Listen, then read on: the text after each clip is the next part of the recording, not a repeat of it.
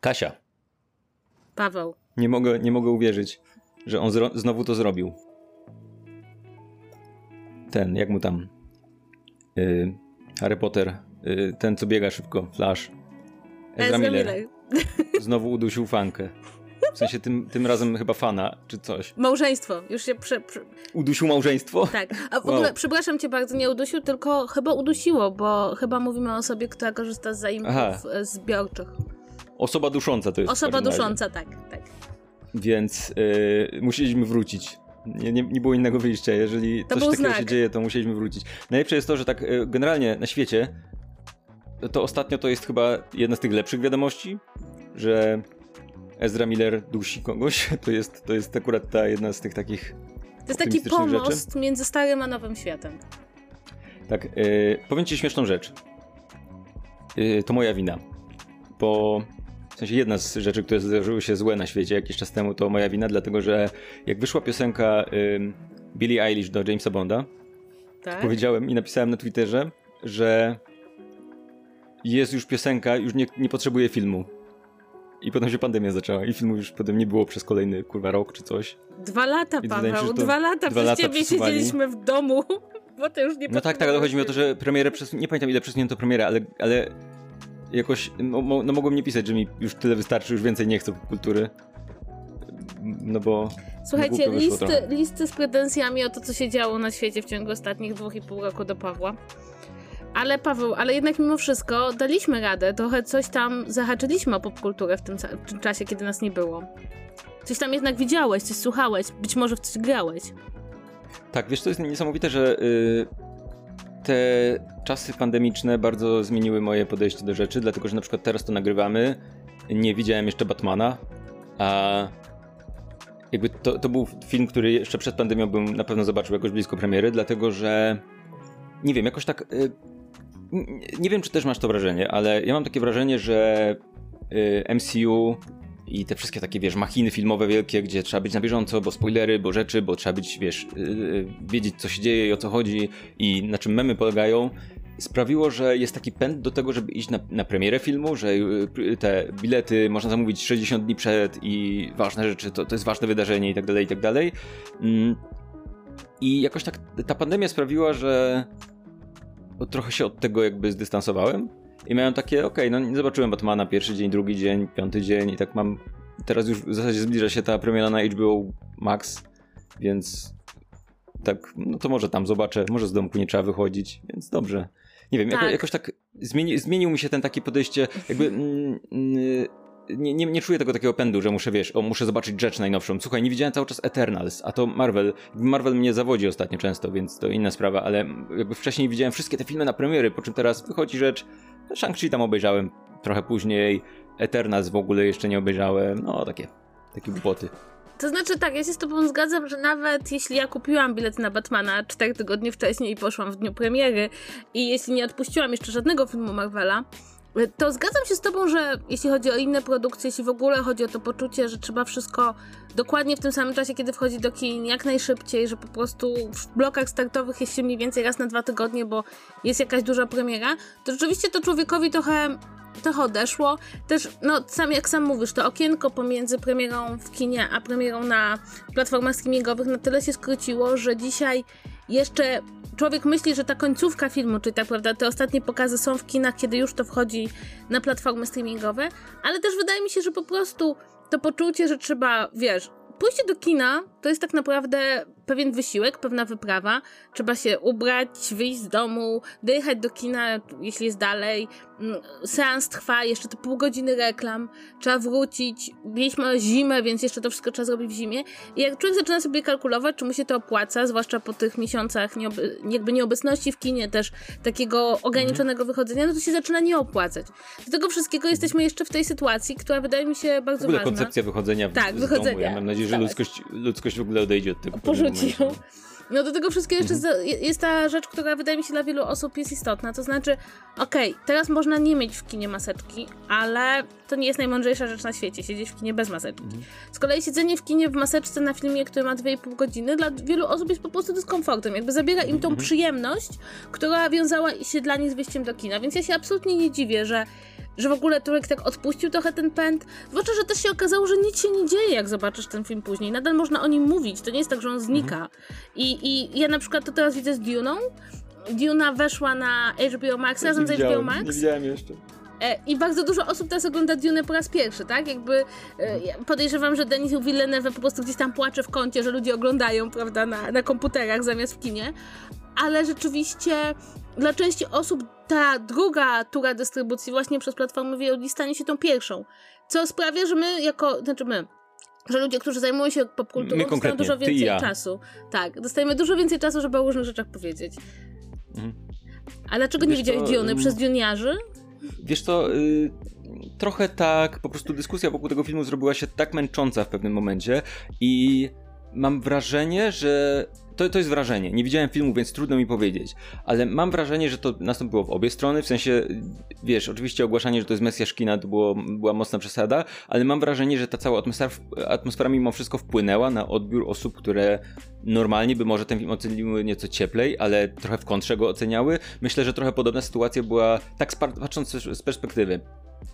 Myślę, że. Yy, trochę podobna sytuacja była z Jokerem, gdzie może gdyby ten film nie miał całej takiej otoczki, to, to lepiej bym go ocenił, ale już byłem tak zmęczony całą dyskusją, że, że bo tam jest, w, Jokerze, w Jokerze tak z perspektywy jest parę rzeczy do odpakowania, one są zwykle wtórne i zwykle nie do końca takie jak, jak jak na pierwszy rzut oka widać, ale jest tam trochę rzeczy do odpakowania. I trochę się bałem, że Dune w podobny sposób y, zakrzywią mi te wszystkie opinie, mm, a lubię Villeneuve'a i lubię yy, rzeczy i też jakby doceniam ten film bardzo za, i to, to będzie segue do innej rzeczy kiedyś, ale widziałem fragmenty tego filmu i doceniam go bardzo za efekty specjalne i to jak wygląda, dlatego że ym, jakby ja, ja jestem yy, jakby interesuję się troszeczkę efektami specjalnymi. Nie, nie że w praktyce i tak dalej, ale generalnie y, ta taka od dzieciaka.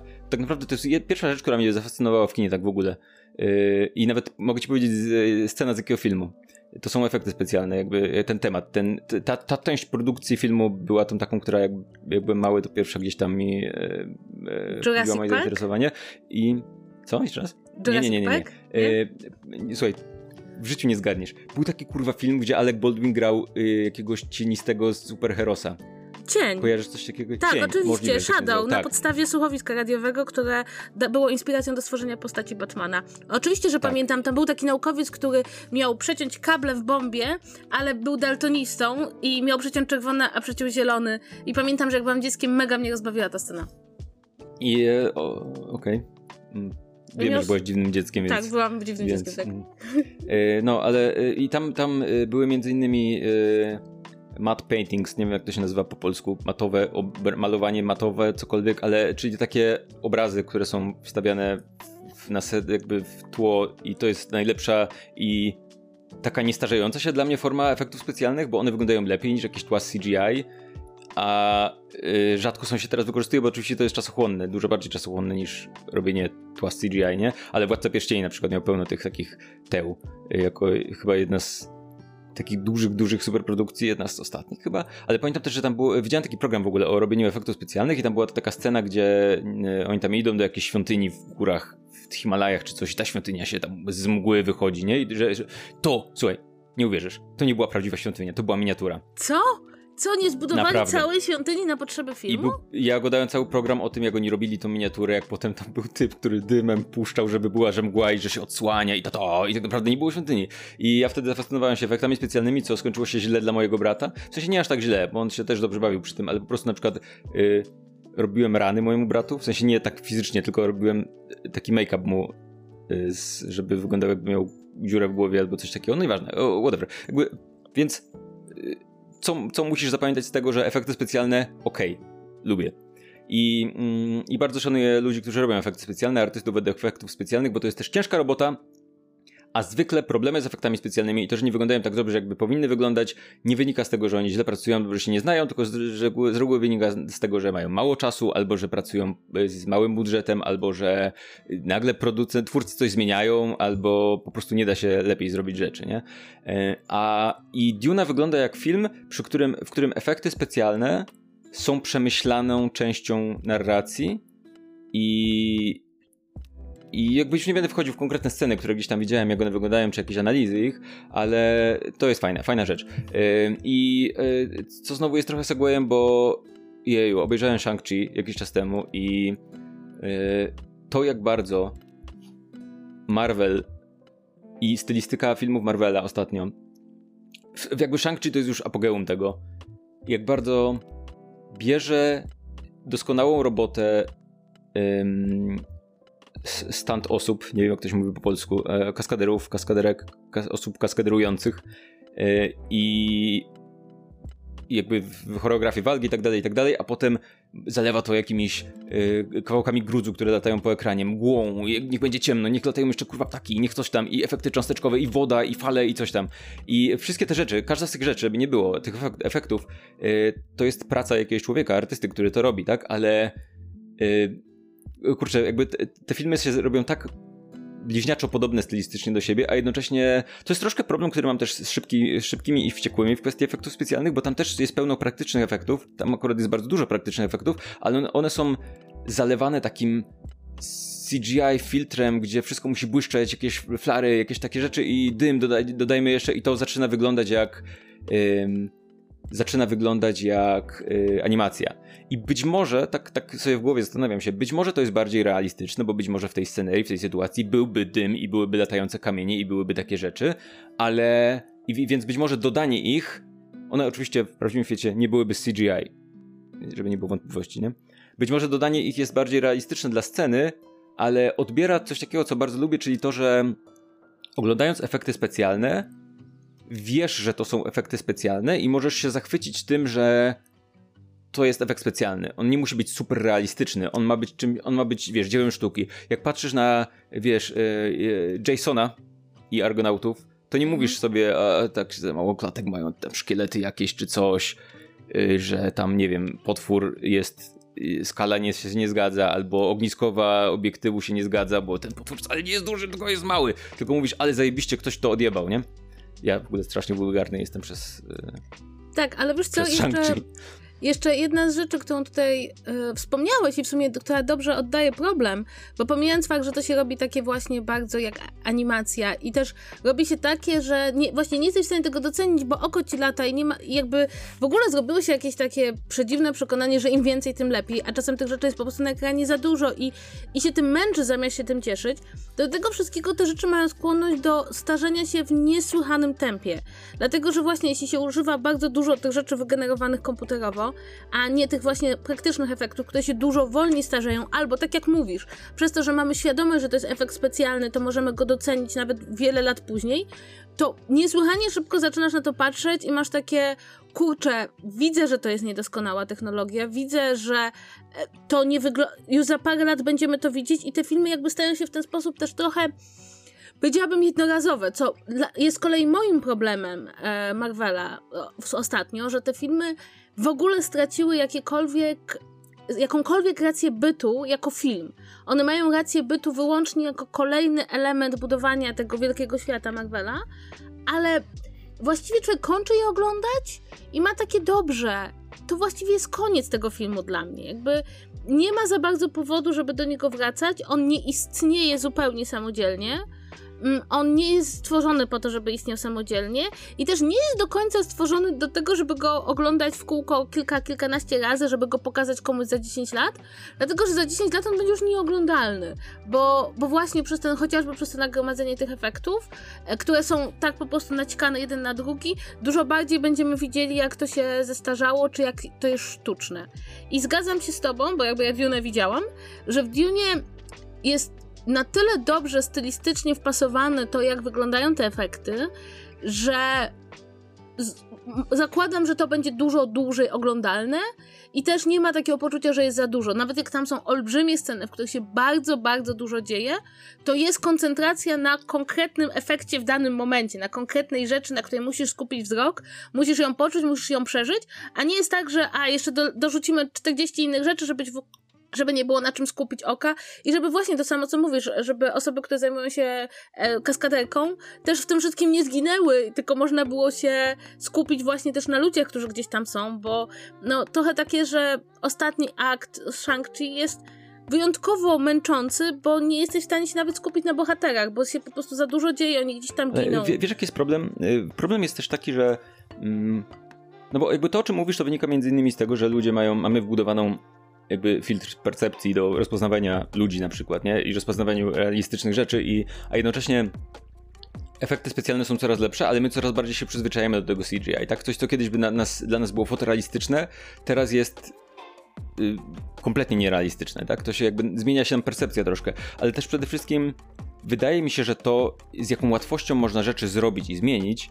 W Shang-Chi w tej końcowej walce zmieniono tło całe. W sensie zmieniono pod, kolor podłoża, na którym i w ogóle podłoże, na którym tam walczy ten Shang-Chi z tym swoim ojcem Chi. Yy, I, yy, i to mogło być rasistowskie, on nie miał na nazwisko Chi, wydaje mi się, to było imię tylko. Więc yy, jakby nawet nie wiesz, przy, to widać na tych tak wszystkich birolach i innych rzeczach, materiałach dodatkowych na płytach Blu-ray czy coś tam w internecie, ile, ile jest takich scen, gdzie mnie to troszkę przeraża, szczerze mówiąc, że twórcy tych, czy tam ludzie, którzy robili, odpowiadają za wizualną stronę tych filmów Marvelowych, mówią, o, tutaj stwierdziliśmy, no nagraliśmy tak, ale stwierdziliśmy potem, że nie, jednak to będzie zupełnie inaczej wyglądało. Przecież cała bitwa w Avengers, e, ta endgame, ta końcowa, była nagrana w jakichś drzew, wśród jakichś drzew, krzaków, czegoś tam, jakichś resztek, czy czegoś takiego. I y, potem doszli do wniosku, że dobra, nie, jednak nie, zrobimy tą bitwę w gruzach. Więc usuwali te krzaki i dodawali gruzy, tak? Więc, więc mam wrażenie, że łatwość tego, jak można, łatwość w cudzysłowie, bo to jest znowu robota jakiegoś typa, który to potem siedzi i usuwa y, odbyty z y, tych skac, tak? Z, y, ten, A ktoś się musiał najpierw mm, dodać, żeby potem usunąć. Pomyśl, one że, chyba tam, że to jest... Aha, no tak, najpierw one były w tych modelach, to były CGI koty, kurczę, przerażające. Ale y, no, w każdym razie ktoś tam siedzi i pracuje nad tymi usuwaniem krzaków, bo komuś się koncepcja zmieniła gdzieś po drodze. Ale wydaje mi się, że to jak, jak łatwo jest dzisiaj powiedzieć z taką dumą, no bo dla mnie to nie jest to jest dla mnie jak, jak, nie wiem, twórca filmu, reżyser mówi, no, mieliśmy krzaki, a potem stwierdziliśmy, że jednak nie będą krzaki, tylko gruzy. To dla mnie nie jest. On tu mówi z taką dumą, taką na zasadzie, ale mam technologię, patrzcie, zrobiliśmy. E, a, a, ja mam takie, okej, okay, to jakby, czyli co, nie zaplanowałeś tego filmu. Jakby kazałeś ludziom pieniądze dać, dałeś ludziom za budowanie setu z krzaków, a potem powiedziałeś, że nie chcesz krzaków i zapłaciłeś innym ludziom, żeby ci krzaki usuwali. Przecież to, to, to nie jest dobre.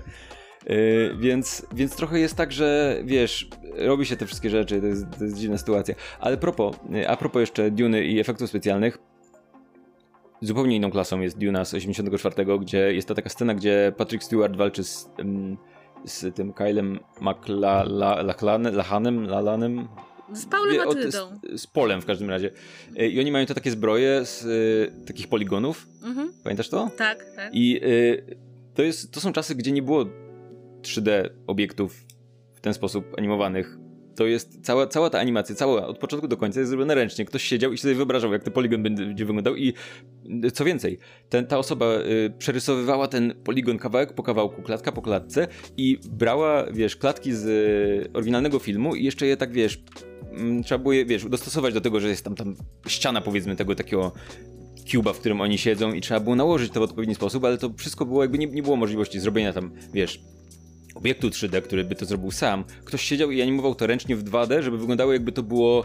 I, I, efekt jest taki, że wygląda to jak kiepskie CGI 3D, ale jak sobie pomyślisz, że to ktoś siedział i robił w 2D ręcznie, to jakby szacun dla typa, nie? I kurczę, ja lubię takie rzeczy, takie rzeczy, efekty specjalne, które nie muszą wyglądać, wiesz, super, bo, bo wiemy, że nie będą, tak? Wiemy, że niektóre nie będą, ale że zachwycą cię tym jakby kunsztem, tym, tym wiesz, jak oglądasz obraz, jak oglądasz obraz namalowany, to on niekoniecznie musi być fotorealistyczny. Widzisz, że to jest obraz, tak? Widzisz, że to jest malowidło, ale nie masz problemu z tym. Nie mówisz, o kurczę, słabe, bo widzę, że to namalowane jest.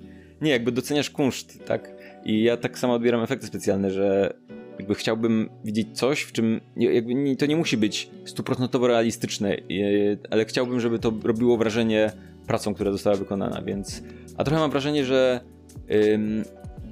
z całym szacunkiem dla ogromnym dla artystów CGI i w ogóle artystów związanych z efektami specjalnymi, mam wrażenie, że w tych nowych filmach, ale to nie jest ich wina zupełnie, w tych nowych filmach mocno się idzie na ilość, na masę, na po prostu, wiesz, walenie, e, nawet nie, nie, nie efektów, tylko jakby dużej ilości, e, dużej liczby postaci, dużej liczby postaci w CGI, yy, obiektów i tak dalej, i tak dalej, i tak dalej. I, mm, a, nie, a nie na... To, nie są, to przestały być efekty specjalne trochę. Wiesz o co chodzi, nie? Jak oglądasz Endgame, to nie powiesz, że bitwa w Endgame, która trwa pół filmu, to, to jest efekt specjalny. Tak, no tak. Bo to nie jest, on już nie jest specjalny, tak? To już nie jest ten taki jeden moment w filmie, w którym ci ma, wiesz, spuszczać e, szczenę e, do podłogi czy coś takiego, tylko to jakby to jest, no, te filmy to kreskówki już na tym etapie. No, ale to tak gadamy, gadamy o, o efektach filmach. specjalnych, ale to w takim... Słuchaj, gadamy o filmach, tak. ale tak naprawdę nie. Filmy to przeszłość. Marvel teraz seriale. Tak, tak, słuchaj, ja e, obejrzałam trzy seriale. To jest w ogóle ciekawe, bo mam takie wrażenie, że kiedy ostatnim razem rozmawialiśmy, to ty mi opowiadałeś o WandaVision, ja tego WandaVision jeszcze nie widziałam i ty mi próbowałeś wytłumaczyć, jak bardzo spieprzyli końcówkę, mhm. nie mówiąc mi, co się tam dzieje. Wiesz co, WandaVision trudno oceniać, bo tam na końcówkę mocno wpłynęła pandemia i oni tam w ogóle nie tak miało to wyglądać, że miał być dłuższy i przepisali to jakoś, czy kleili tak, to w ogóle na ślinę na koniec. Tak. I to bardzo czuć. Natomiast no. rzeczywiście muszę powiedzieć, że te pierwsze odcinki WandaVision mnie jako osobie, która spędziła bardzo dużo czasu jakby studiując historię amerykańskiej telewizji i te wszystkie schematy i znaczenie konkretnych programów telewizyjnych i seriali, wydało mi się absolutnie cudownym pomysłem i też zgadzam się z tobą, bo pamiętam jak ty wtedy mówiłeś, że mm, to jest taki serial, który bardzo fajnie rozbudowuje kwestie traumy, kwestie utraty kogoś i, i robi bardzo dużą pracę, żebyśmy zrozumieli najróżniejsze emocje, żebyśmy mogli różne rzeczy przepracować z bohaterką, po czym rzeczywiście przychodzi to ten skrócony koniec i bardzo dużo rzeczy, które zbudowali, ląduje w śmietniku. Widziałam... Lo- absolutnie, tak. absolutnie końcówka to jest po prostu, jest ten budowany wątek tej, tego radzenia sobie z traumą i na samym koniec jest takie okej, okay, wyrzućmy go do kosza w sumie nagle, nagle. I jakby ta końcówka jest tak słaba w tym serialu, wow, on mnie tak bardzo zawiódł. Jeszcze na dodatek to jest bardzo ciekawe, bo dla mnie WandaVision jeszcze jedną rzecz zrobiła, która mnie wyjątkowo denerwuje. Otóż poszła w to takie typowe Marvelowe i to nawet jest w Marvelowych komiksach, więc to nie tylko chodzi o. Nieumiejętność odpuszczenia postaci.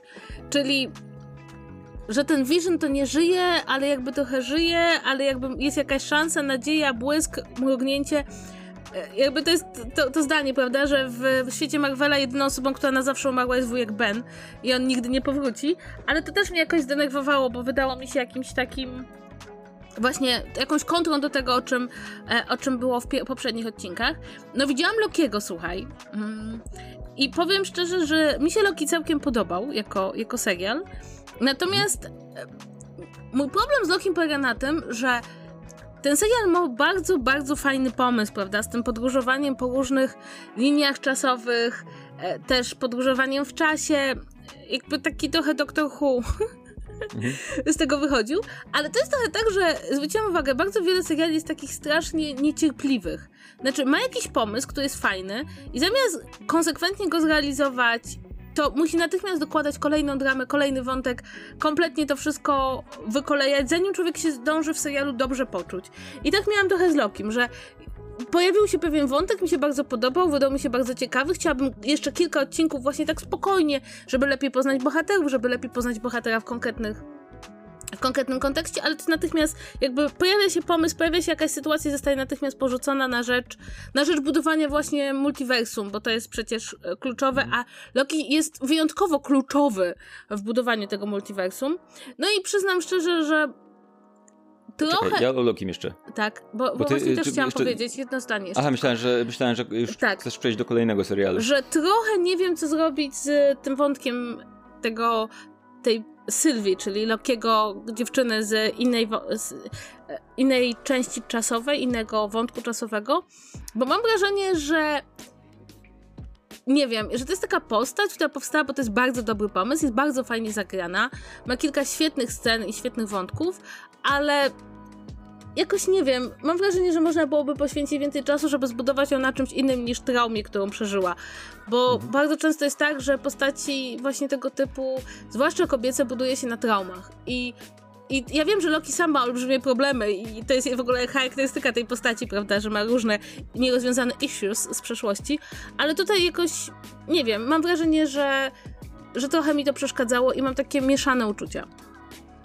Wiesz co, y, miałem, dobrze mi się oglądało ten serial, mhm. ale mam z nim taki bardzo subiektywny problem.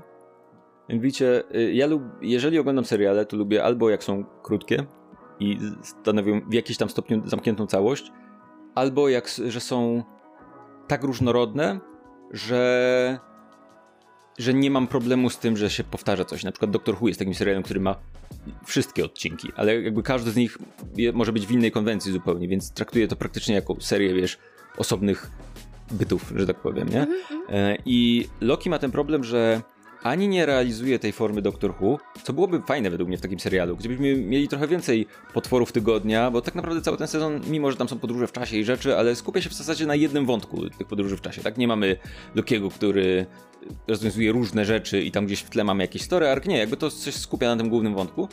E, ale e, miał, miał szansę być przynajmniej krótki, no tylko, że na końcu nagle okazało się, że to nie jest koniec sezonu, ta historia nie jest w żaden sposób zamknięta, dostaliśmy po prostu mid-season break, a to już mnie trochę mm, troszkę zawiodło. Jasno, to jest subiektywne i jakby trudno oceniać serial, że zrobił mid-season break. W sensie nie zrobił, ale jakby, że to jest ewidentnie otwarcie i ma być dopiero drugi sezon, który gdzieś tam będzie kontynuował tę historię, ale to, że tam praktycznie żaden wątek w tym serialu nie został zakończony, tylko tylko zostały potwierane, dużo się rzeczy zmieniło i nagle zostaliśmy z cliffhangerem takim. Yy, podobało mi się powiedzmy nie bardzo, tak? Ale to jest jakby moje podejście do oglądania seriali. Yy, gdzie wolałbym, gdyby ta historia była częściowo chociaż zakończona, w jakikolwiek sposób zamknięta, tak? Nie, ma, nie, nie chodzi o to, żeby, że każdy serial powinien być, mieć, wiesz, jedną serię zamkniętą, ale że chciałbym mieć jakoś, jakieś takie poczucie, że jak obejrzałem ten sezon, to coś się zakończyło. Co, coś, on jest o, o czymś opowiedział, tak? I mam jakąś zamkniętą historię, a tutaj jest jakby nic się, nie, nic się nie zamyka, zupełnie się nic nie zamyka, nie? Tak, tak, Więc, to, no. ale właśnie, ale to jest coś, o czym ja mówiłam, jakby, że przez to, że te wszystkie rzeczy są, są tak powiązane i przez to, że e, właśnie te Disney Plusa seriale są chyba nawet jeszcze bardziej powiązane niż były tamte wcześniej robione przez ABC, które, które istniały wcześniej, to dochodzimy były do sytuacji... tak, y, korzystały z marketingowego potencjału Marvel tak. Cinematic Universe, a nie były częścią jego. Powiedzmy sobie szczerze, tak było, tak to wyglądało w praktyce. Tam Te seriale tak... udawały trochę, że są, ale to głównie dlatego, żeby dla nich, a nie dla całości. Tak? Tam chyba raz było tylko tak, że w drugich Avengersach pewne rzeczy były jaśniejsze, jeśli się oglądało agentów tarczy. To chyba był mhm. tylko jeden taki przypadek. Ale te nowe to są, autentycznie to jest część MCU. I kiedy oglądasz taki serial i zdajesz sobie sprawę, że tak naprawdę puenta wielu rzeczy pojawi się dopiero w filmie, to, to jest trochę, to trochę przeszkadza, tak? Nawet jeśli ci bohaterowie się nie pojawią, to pewne wyjaśnienia pewnych spraw, czy pewne rzeczy, które wpłyną na nich, pojawią się w filmach to się musi Disneyowi opłacać. To znaczy, musi być więcej chyba widzów, którzy lubią takie rozwiązania, niż widzów, którzy tego nie lubią. Ja osobiście czuję się zawsze takim podmiotem takiego lekkiego szantażu, że żeby zrozumieć film, to muszę obejrzeć, mm, obejrzeć serial i żeby cieszyć się w pełni serialem, muszę oglądać filmy. I to moim zdaniem trochę wpływa właśnie na to, jak te seriale są pisane i to, co mówisz, prawda, że ten zupełnie już niepasujący do czasów streamingu cliffhanger, gdzie rzeczywiście wszystkie jakby e, wszystko jest otwarte, nie, właściwie żadna postać nie zostaje swojego zamknięcia. E, I teraz pytanie, tak, czy drugi sezon zacznie się tam, gdzie się skończył pierwszy, czy powiedzmy będziemy mieli Multiverse of Madness e, po, pomiędzy nimi. W związku z tym jeszcze inaczej będzie wyglądała sytuacja, w której będą bohaterowie. Więc zgadzam się z tobą, że tam jest taki element takiego niedosytu, który nie wynika nawet z samej fabuły, tylko z takiego strukturalnego wpisywania tych seriali w świat mm, w świat MCU. I podobnie jest trochę z What If, prawda? Które nagle staje się jakąś... nie widziałem. I podobnie nie widziałeś What If? No więc mm. What If się zaczyna jako bardzo fajny pomysł. Właśnie trochę tak jak WandaVision, że każdy odcinek sobie i są naprawdę bardzo dobre odcinki. Mój ulubiony odcinek to jest tym, w którym mamy Strażników Galaktyki, ale nie mamy Quilla jako... Mamy Strażników Galaktyki? Tak. Jest odcinek ze Strażnikami Galaktyki. Aha, myślałem, że z ich mamami. Nie, nie. Przecież mamy, mamy Strażników Galaktyki. Myślałem, że są, mamy Strażników Galaktyki. Mama Gruta. Nie, mamy, jest, jest, jest odcinek, w którym e, występują Strażnicy Galaktyki, ale zamiast Petera Quilla ich szefem jest T'Challa, czyli, e, czyli mhm. Czarna Pantera i wszyscy są zupełnie inni. I e, najlepszy jest Thanos, który nie dokonał tam tego, nie dokonał tam swojego snapu, e, tylko próbuje wszystkim wytłumaczyć, że ma taki pomysł i że to jest ludobójstwo, ale sprawiedliwe. I wszyscy mm. wytłumaczą, że to nie jest dobry pomysł. I to są fajne odcinki, póki są niezależne, póki, prawda, są właśnie tym what if. Tylko, że znowu pojawia się dokładnie to samo. To znaczy, okazuje się, że cały ten serial ma nas wprowadzić w koncepcję multiversów i ma zapowiedzieć nam różne rzeczy, które potem będziemy widzieli w filmach, chociażby właśnie co się dzieje, kiedy Strange jakby za bardzo akumuluje swoją moc. I znowu oglądasz serial, cieszy cię do pewnego momentu, a od pewnego momentu się orientujesz, że on powstał wyłącznie dlatego, że twórcy chcą ci zasygnalizować coś, co będzie ważne w filmach, albo chcą sprawdzić, czy jakaś koncepcja, która ma się pojawić w filmie, e, się sprawdzi. I masz takie, kurcze, nie, ale jakby dajcie mi się pobawić tym czymś, bez całej, e, bez całej tej otoczki MCU, e, takiego bardzo mocnego wpisywania tego w MCU. Wiesz co, mm, dla mnie, jako osoby, która nie lubi nie lubi seriali, to jest może za dużo powiedziane. Generalnie rzadko wychodzę poza pierwszy sezon jakiegoś serialu. Nigdy nie binge-watchuję seriali, bo dla mnie to jest zbyt męczące po prostu. Mm. Koncept MCU jako filmów, które tworzą jakby serial, ale idę raz na parę miesięcy do kina, oglądam film, który jest filmem, ale pewien stopniu, w pewnym stopniu jest też odcinkiem serialu, był dla mnie bardzo dobrym konceptem, bo jakby nie, nie, nie był był jednocześnie filmem i jednocześnie dawał mi te rzeczy, dla których się ogląda seriale, tak? Tą ciągłość, to przeżywanie dłuższej historii z bohaterami i tak dalej, i tak dalej, ale jednocześnie nie kazał mi oglądać 12 odcinków po 45 minut, tak? Więc to była ok koncepcja. Koncepcja seriali, które są jednocześnie sezony tych seriali są odcinkami innego serialu, to już jest dla mnie tłumacz. To jest już dla mnie jakby odwrócenie tego w drugą, zupełnie w drugą stronę i to brzmi jak najgorsza rzecz na świecie. Jakby już oglądanie dla mnie seriali zwykle jest już za dużo. To jest dla mnie za duży effort już, e, bo, bo już jakby mm, często mam tak, że e, znaczy dla, dla mnie to jest po prostu za, długi, za duży format. E, to jest subiektywna rzecz, wiesz, poświęcam 150 godzin na granie w gry wideo, więc to nie tak, że nie mam czasu czy coś takiego, ale po prostu nudzi mnie to. Nudzi, nudzą mnie seriale, o ile nie są jakieś super różnorodne w obrębie samych odcinków, jak Doctor Who czy coś takiego, nie? E, no i Battlestar Galactica jest arcydziełem. E, no i pewnie coś tam jeszcze wymienił, nie? Ale, ale generalnie tak to mnie, to mam takie poczucie, że okej, okay, obejrzałem na przykład pierwszy sezon, pierwszy sezon Daredevila, e, i już nie chcę jakby oglądać drugiego sezonu Daredevila, bo tam dalej będzie Daredevil, dalej będzie biegał, jakby to okej, okay, nowa historia, ale, ale nie, to nie, nie będzie się aż tak różnić, że chcę obejrzeć kolejne 10 odcinków, nie? Jakby to był film, spoko kolejne 10 odcinków, e, nie chcę. Więc. Yy, Twórcy więc seriali go nienawidzą. Prze jak mam, przejrzał teraz, ich. Wiesz, sześciodcinkowy serial, który jednocześnie jest odcinkiem MCU jakimś, to dla mnie już jest po prostu jakby tragedia. Absolutna tragedia. Więc, yy, no. Ale słuchaj, to nie koniec jeszcze, dlatego że był jeszcze do tego Zimowy Pies i Koń Żołnierz, jak to się nazywa? Yy, Winter Soldier zimowy, i... Uh... Żołnierz Zimy i jego kolega. Tak, żołnierz zimy jego kolega. Ja nie yy, widziałam żołnierza tak. zimy jego kolegi, bo to też jest trochę tak, że usłyszałam dużo bardzo fajnych m, mm, takich opinii, że to jest jeden z najlepszych tych seriali, że on jest taki bardziej pogłębiony psychologicznie, że tutaj są po prostu dwóch kolesi, którzy sobie starają, e, starają się poradzić sobie z tym wszystkim, co im się przydarzyło.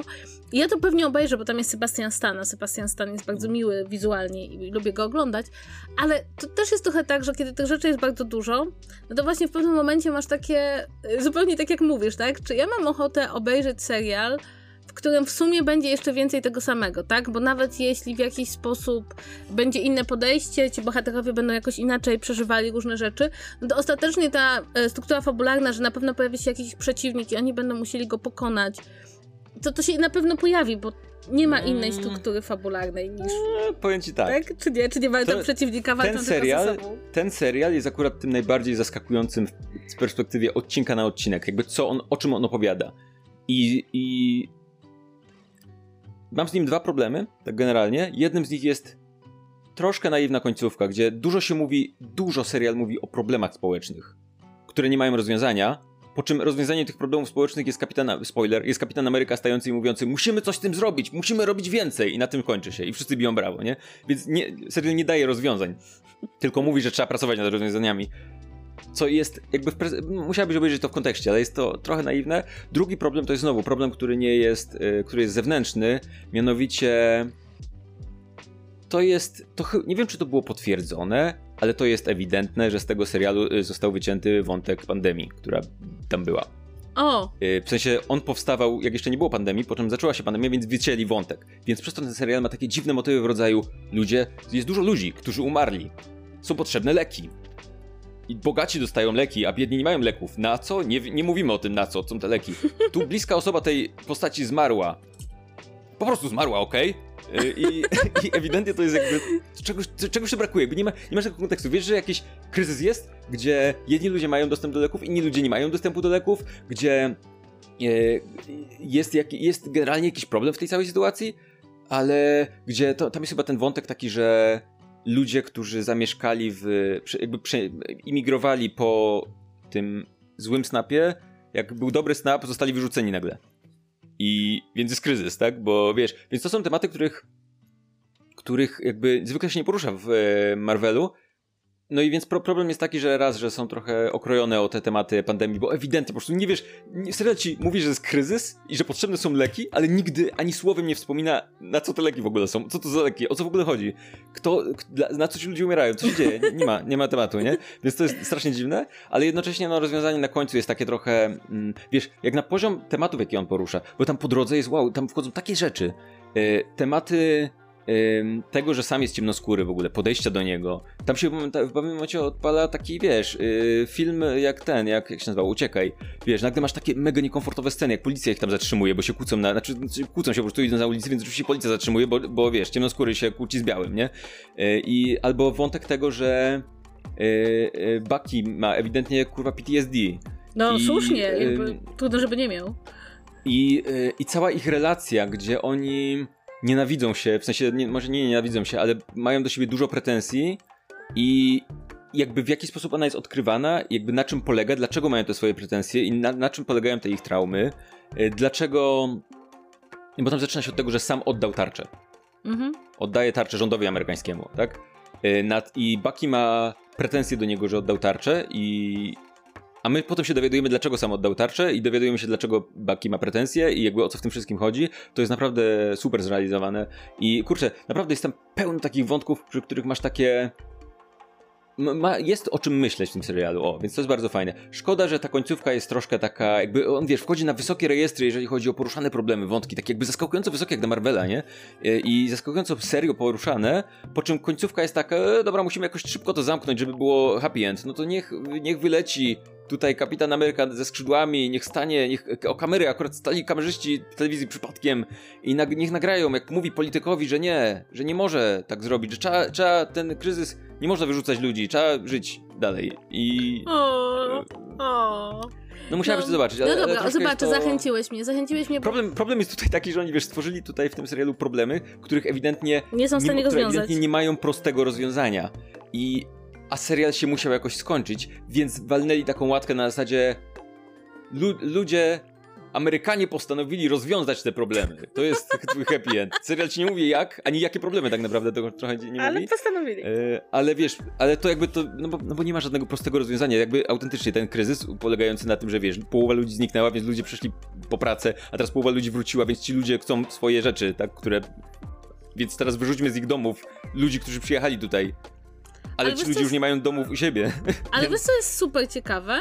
Że oni to podnoszą tutaj, a potem idziesz na przykład do takiego Spidermana, w którym powinno to być dosyć dużym problemem, biorąc pod uwagę właśnie, że on był w szkole, że tam są, wiesz, że w jego mieszkaniu ktoś był w ogóle, kiedy on się sprowadził i tego świata w ogóle nie ma.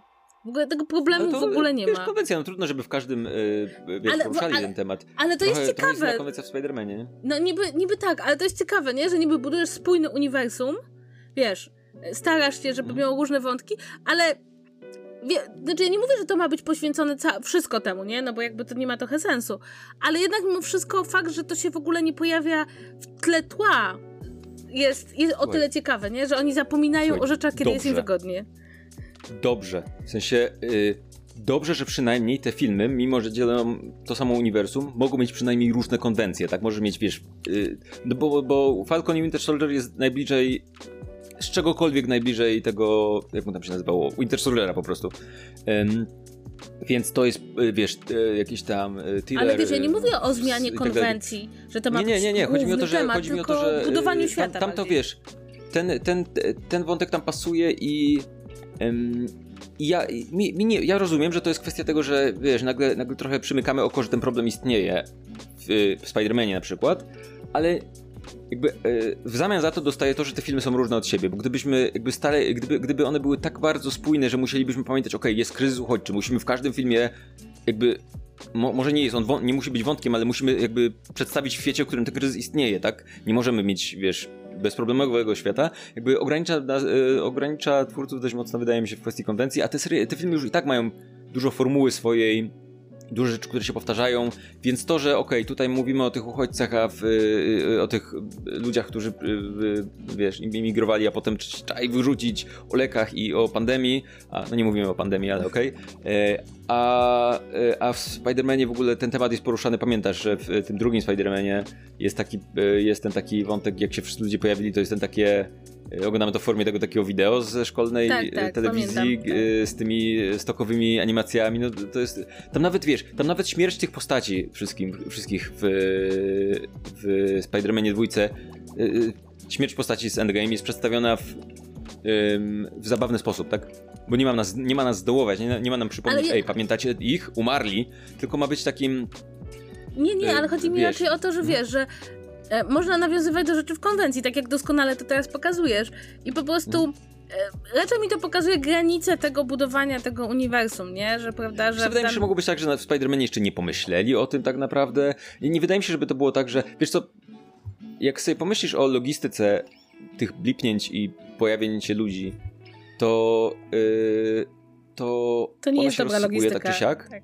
Nie, Ludzie by nie- nie spadali jesteś w z stanie- nieba. To jest moja ulubiona, ulubiona refleksja, że jeśli pojawiasz się dokładnie w miejscu, w którym zostałeś blipnięty, to ilość osób, Nie, które... no, ja uważam, że to jest głupota. Ja uważam, że jak ten, jak ten pan Hulk, pan Hulk jest mądry Tak? I co i pan pomyślał Hulk sobie zrobił? tak, mają wszyscy wrócić bezpiecznie. Jakby to jest koniec, jakby rozwiązany problem. Koniec. Dobrze. Okej, jakby e, nie, nie, nie, nie trzeba e, w samolotach się pojawiać. Więc, e, więc mm, miał, wiesz, kamień do kontrolowania rzeczywistości. Ym, Dobra, No, ale właśnie, tyle. ale zahaczyliśmy o Spidermana. Bo ja, ja wiem, że ty masz emocje wobec Spidermana i one są bardzo żywe i bardzo płonące żywym ogniem. I chyba one mogą się odrobineczkę różnić od moich emocji względem Spidermana. A, to fantastycznie, bo ja uważam, że Spider-Man trzeci Mhm. po super dwóch filmach, zwłaszcza drugim, jest głównym. Co więcej, uważam do tego stopnia, że uważam, że jeżeli ktoś nie uważa, że on jest głównym, to się myli. I chuja wie generalnie. Autentycznie, jakby rzadko mi się zdarza tak mieć o filmach, ta, tak, tak uważać o filmach, że, że po prostu aktywnie nie zgadzam się z ludźmi, którzy Bronią w produkcji. sensie, uwa- wiesz, uważam, że ludzi, którzy, lu- ludzie, którym się to podobało, mylą się. I Mhm. nawet po, potrafię powiedzieć, dlaczego się mylą. Uważam, że się mylą, dlatego że ten film umiejętnie marketingowo momentami naciska odpowiednie przyciski w ich mózgu, mówiąc, patrz, nos- masz tu nostalgię. Nie pamiętasz tej postaci? Nieważne, będziemy udawać, że masz do niej nostalgię i ty też, a ty chcesz mieć nostalgię, więc oglądając też udawaj, że masz nostalgię i będziesz się cieszył. I, yy, i to jest straszne. Ale dlaczego ci przeszkadza nostalgia? Bo nostalgia jest jakimś uczuciem. Ja nie mówię, że jest najlepszym. Nie, nie, nie I mi najbardziej nostalgia. artystycznie. Nie, nie, mi ten, przeszkadza- ale, ale można poczuć nostalgię. To znaczy, Słuchaj, jeśli mi- chcesz. zupełnie mi nie przeszkadza nostalgia. Przes- przeszkadza mi nostalgia do Jamie'ego Foxa w Amazing Spider-Manie 2, którego nikt nie widział. I która przepraszam, nie ma, nie ma, ta, ta, ta, słuchaj, ta nostalgia nie istnieje, on nawet nie wygląda tak jak w tym filmie. Ten film zapomina o historiach tych postaci, zapomina, że Octavius już dostał swój redemption w tamtym filmie, zapomina, że ten typ, y, co się zmienia w piasek, dostał redemption i nie umarł. Jakby ten film po prostu ma w dupie to, to co po prostu bierze losowe rzeczy i mówi Ty, patrz, pamiętasz tego gościa, widziałeś w trailerach. To teraz i, i próbuje udawać, że masz tę nostalgię, w sensie robi wszystko, daje wszystkie klocki, udaje, że o, patrz, nawiązajmy, nawiązujmy do rzeczy i... Ale, ale to jest jakby zlepek przypadkowych rzeczy. Endgame jest super nostalgiczną rzeczą, ale to jest budowane przez 10 lat rzecz, budowana przez 10 lat rzecz, która jakby wiesz, dlaczego te rzeczy tam są i one działają, tak? A tutaj to jest takie na zasadzie, okej, spróbujmy zrobić to samo, zobaczmy, jakie, co nam tam zostało, co, co tam nakręciliśmy po drodze. Zwróćmy. To jest dla mnie ten sam poziom, co yy, Ready Player One, Space Jam 2. To jest jakby dokładnie ta sama półka. Yy, tylko Ale jakby drugiej- tutaj nie było yy, to- to- Iron Gianta, więc... To, ale to nie do końca tak jest, mi się wydaje, bo o ile rzeczywiście do tych Garfieldowych mm, Spider-Manów praktycznie nikt nie ma żadnego sentymentu i ja je obejrzałam zresztą bardzo niedawno i to jest niesamowite, o ile lepiej, o ile lepszym wydawał mi się pierwszy Spider-Man z Garfieldem niż był, a drugi to jest w ogóle straszna kupa i ten film nie ma sensu i trudno go nawet fizycznie oglądać. O tyle do tych Powiedz mi tylko, że nie będziesz. Nie, znaczy nie mów mi tylko, że będziesz bronić yy, Tobeya Maguire'a, który przyszedł w ogóle z ulicy na plan. Nie chciało mu się widzieć, tam grać w tym Nie, ja w nie ogóle, bronię, ale potrzebował pieniędzy mówię- na pokera. Tylko mówię, że te pierwsze Spider-Many, które zresztą oglądałam w czasie pandemii, to one są dla niektórych ludzi takie mega sentymentalne, bo to był w sumie Pierwsze Spider-Many w sensie. e, Te, pierwszy te z Spider-Man Raimiego. te z Ramiego. Pierwszy i drugi, zwłaszcza drugi, wydaje mi się, dla wielu osób. To były Nie, no, chyba poza. X-Menami pierwsze filmy takie superhero, które były w tym nowym rzucie, tak? Z nowymi efektami specjalnymi. Nie no kurczę, Więc- drugi Spider-Man jest świetnym filmem. Problemem w nim jest oczywiście Tobey Maguire i y, jak się nazywa jego dziewczyna, w sensie Kristen nie Dunst, Tobey'ego MJ. Maguire'a, tylko Petera, Kristen Dunst, ym, MJ. którzy nie, absolutnie nie mają chemii. Nienawidzę ich w tym filmie. A wiesz, że oni się ze sobą I- umawiali? To jest najlepsze w ogóle. Ale, ale jakby to, to, jest, to tak nie działa i ten cały wątek o tym, o on jest takim fajtłapą i ona co, nie wie czego chce i Jezu, to jest takie męczenie buły, autentycznie, po prostu wszyscy, w, w tych filmach jest tyle rzeczy, które działają, ale jakby ta dwójka Tak, nie działa, i, zupełnie nie działa. Zgadzam super się tym. nie działa, nie? Ale chodzi mi raczej o to, że rzeczywiście, o ile uważam, znaczy, bo ja uważam, że jeśli chodzi o tą nostalgię, to tutaj zadziałały dwie rzeczy. Poza oczywiście, tak jak mówisz, pewnym marketingowym nakręcaniem uczuć. Jeden to to, że rzeczywiście ludzie gdzieś wykasowali trzeciego Spidermana Sama Raimiego, który był straszny, ale do samego, jakby do tych dwóch Spidermanów istnieje realna nostalgia. To już jest kawał czasu minął, w związku z tym ludzie że realnie czują nostalgię. Natomiast wydaje mi się, że w przypadku tych postaci, w ogóle samego Andrew Garfielda, który się pojawia w filmie, to uczucie jest takie, że bardzo wiele osób, w tym ja, nadal uważamy, że Garfield był świetnym wyborem Spidermana, tylko dostał koszmarne filmy. I mam wrażenie, że, cze- Super, po- powinien mieć pracę. Tak. Jakąś. y, że część że część osób raczej nie tyle czuło nostalgię do niego, tylko na zasadzie, o, dajmy mu szansę pokazać, co by pokazał w Spider-Manie. Plus, e, jakby to też jest trochę tak, że nie, w sumie to jest dokładnie to, co myślę, że wiele osób czuło. Że on by się super y- sprawdził, ale nie dostał szansy i fajnie, że jest, bo może się zrehabilitować i może pokazać, że rzeczywiście był fajnym Spider-Manem.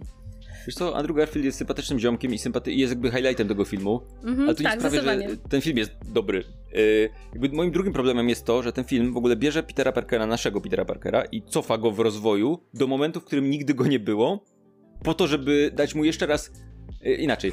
Po to, żeby powtórzyć formułę z Into the Spider-Verse, tylko słabo. Znaczy, to jest w ogóle jak bardzo... poznajemy, jak Ale- poznajemy Petera, to Mhm. wiesz, w filmach, przypominam, jak poznajemy Petera, to on już mówi, że, że, że wujek powiedział rzecz i że i to jest zrobione, tak? On już jest superherosem. On się potem jeszcze bardziej uczy być superherosem w drugim filmie. W, w pierwszym filmie, w sensie pojawił się po raz pierwszy w tam jakimś tam Civil War czy czymś. Yy, więc w pierwszym filmie się uczy tak naprawdę, co czyni go tym herosem i tak dalej, i tak dalej. Dojrzewa jako bohater. Po czym tutaj jakby film, jakby film każe mu się jeszcze raz nauczyć rzeczy, które już ewidentnie umiał i ewidentnie jedynym powodem, żeby to było, żeby to się pojawiło, było to, że film próbuje po prostu, o nie, niech, to, niech, niech coś, co ludzie znają. Dobra, nie, nie mieliśmy tej sceny z wujkiem, wspomnieliśmy ją, ale dobra, to zróbmy jeszcze raz. Wujek nie żyje już, to, to z ciotką zróbmy. Ludzie będą pamiętali o co chodzi. I, i Tobey Maguire zrobi tak, pamiętam, dobrze. Yy, I to jest tak koszmarne, autentycznie taki cringe, jak wow, jakby te, cały mój Peter, mój Peter, którego zrobili yy, przez dwa filmy, zbudowali mi postać, którą polubiłem, a oni wykopali to wszystko do kosza i na końcu jeszcze całą relację z tymi dwójką, dwójką pozostałych postaci, która ciągnęła te filmy i była super, Wykasowali. wywalili do kosza. W tym zakończeniu, które ewidentnie było pisane po to, żeby yy, Spidermana wypisać z MCU, zanim Sony się znowu dogadało z Marvelem, bo jednak trzeba dalej filmy krę- kręcić, bo pieniążki, bo pandemia, więc nie można ryzykować wypisywania się z, MCU. Jakby, nie wiem, Nie, dla mnie to jest bardzo ciekawe, to akurat się z tobą zgodzę, że nie są w stanie przeżyć ci ludzie, którzy piszą kolejne Spidermany, Spidermana, który nie ma dwóch podstawowych problemów, to znaczy jest samotny, nie ma kasy, nie ma pracy nikt go nie kocha. I dla mnie właśnie ten mm, Peter Parker, ten nowy, ten Toma Hollanda, było tyle ciekawe, że to był dzieciak, który ogólnie inne rzeczy mu się udawały, tak? Miał swoją ciocię, z którą miał dobre kontakty, miał jakby finansowo wspierał go e, Tony Stark, miał dziewczynę i to było fajne, jakby zobaczyć Spidermana, który nie musi jeszcze raz przeżywać tego, co przeżywał Spider-Man Tobiego Maguire'a czy Spider-Man Andrew Garfielda. I teraz go cofnęli do początku i masz takie, kurde, dajcie spokój, ja już wiem, że jak wygląda Spider-Man, który nic nie ma i musi dopiero zacząć walczyć o swoje swoje imię i to się, to, to, się zgadzam, tak? To znaczy rzeczywiście zgesetowanie tej postaci, którą bardzo fajnie inaczej prowadzono przez dwa ostatnie filmy, też mnie w dużym stopniu zirytowało, bo bo kurczę, ja wiem, że to jest takie kanoniczne, wiem, że to tak powinno być i że to są wątki, które się zawsze pojawiają, no ale właśnie, ten film pokazuje, że to już jest trzecie podejście, tak? Więc czy trzeci raz oglądanie tego samego ma sens? No, no trochę to było, rzeczywiście sprawia, że człowiek ma takie ojeju, to znowu trzeba będzie obejrzeć tego Spidermana, który zaczyna sprzedawać zdjęcia Spidermana i tego Spidermana, który musi, nie wiem, mhm. poznać MJ na nowo. I to tak, to się zgadzam, że to jest męczące. Wiesz co, jednocześnie mm, nie mam nic do nostalgii i jasne, okej, okay, istnieje nostalgia do Spidermana 1-2, yy, ale jakby poza tym, że ten film próbuje budować nostalgię do wszystkiego bez ładu i składu, nawet jeżeli to już jest zakończony wątek, to nie, nie, jednak jeszcze wskrześmy tę postać, nie, jednak ona już miała redemption, nieważne, zapomnijmy, że miała to redemption, żeby jej dać redemption jeszcze raz. I e, do czego może, mogą mieć ludzie nostalgię? Jaszczur. Jaszczur z Amazinga, bo to Ale jest... on jest najlepiej rozbudowaną postacią w tym filmie. To się, powiem tak, ja do Jaszczura nie mam żadnego, e, żadnego sentymentu, ale Jaszczur jest nie przynajmniej jakoś nie wiem, czy ktokolwiek ma, ale Jaszczur jest przynajmniej próbą zbudowania jakoś tej postaci, która nie została zbudowana. Zgadzam się z tobą, że Elektro to jest taki typowy przykład, że bierzemy kogoś, o kim nie pamiętamy. Ten piaskowy człowiek w ogóle jest tam niepotrzebny. On tam jest chyba tylko po to, żeby było bingo. Tak, i on już się, on już się tam po drodze e, zrehabilitował w tamtym filmie, nie? Jakby to... To już było. To trzeci Spider-Man swoją drogą, nie? Ale, yy, ale dla mnie nostalgia jest ok, jeżeli budujesz coś, co stoi na własnych nogach i sięga po tę nostalgię, ale jest też czymś kompetentnym i fajnym do obejrzenia, obejrzenia samym w sobie, tak? Ja na przykład bardzo lubię, wiem, że ma, był jakiś dziwny zwrot w internecie, ja nie wiem, czy to jest jakiś efekt Mandeli, czy coś takiego, czy ja się przeniosłem, nie, to nie, to nie efekt Mandeli, to, że przeniosłem się do innej wersji rzeczywistości, ale ja pamiętam, jak ludzie byli absolutnie zachwyceni epizodem siódmym Gwiezdnych Wojen i że super, a mhm. gdzieś po drodze jakby mam wrażenie, że konsensus internetu zszedł do wtórny, powtórka z rozrywki, nic nowego nie zaproponował. A dla mnie to jest jakby jedyny dobry z tych, yy, z tych, z nowych. nowych Gwiezdnych Wojen. No najlepszy Absolutnie jedyny dobry i uważam, tak. że i uważam, że to jest, to było dokładnie jakby esencja Gwiezdnych Wojen, fajne przypomnienie, wzięcie tych, y, trochę nostalgii, ale też wzięcie tych rzeczy i zbudowanie ich trochę inaczej, zbudowanie czegoś nowego, odwrócenie niektórych wątków i tak dalej, i tak dalej, nie? Y, pozamienianie niektórych postaci, jasne, wiele wątków się powtarzało, ale wiele zostało jakby ugryzionych w inny sposób, nie? I dla mnie to było właśnie coś, co jednocześnie było kompetentnym filmem samym w sobie, ale ta nostalgia tam była czymś, co, wiesz, co było wartością dodaną. A tutaj jest tak, że ten film jest absolutnie, absolutnym... Mm, pretekstem, po prostu jest, jest pretekstem po prostu, żeby Tobey Maguire wyszedł i nawet Tobey'emu Maguire'owi nawet się nie chciał wcisnąć w y, ten... W kostiumie. W ubranku, w kostiumie, jak, jak wszedł po raz pierwszy. Tam.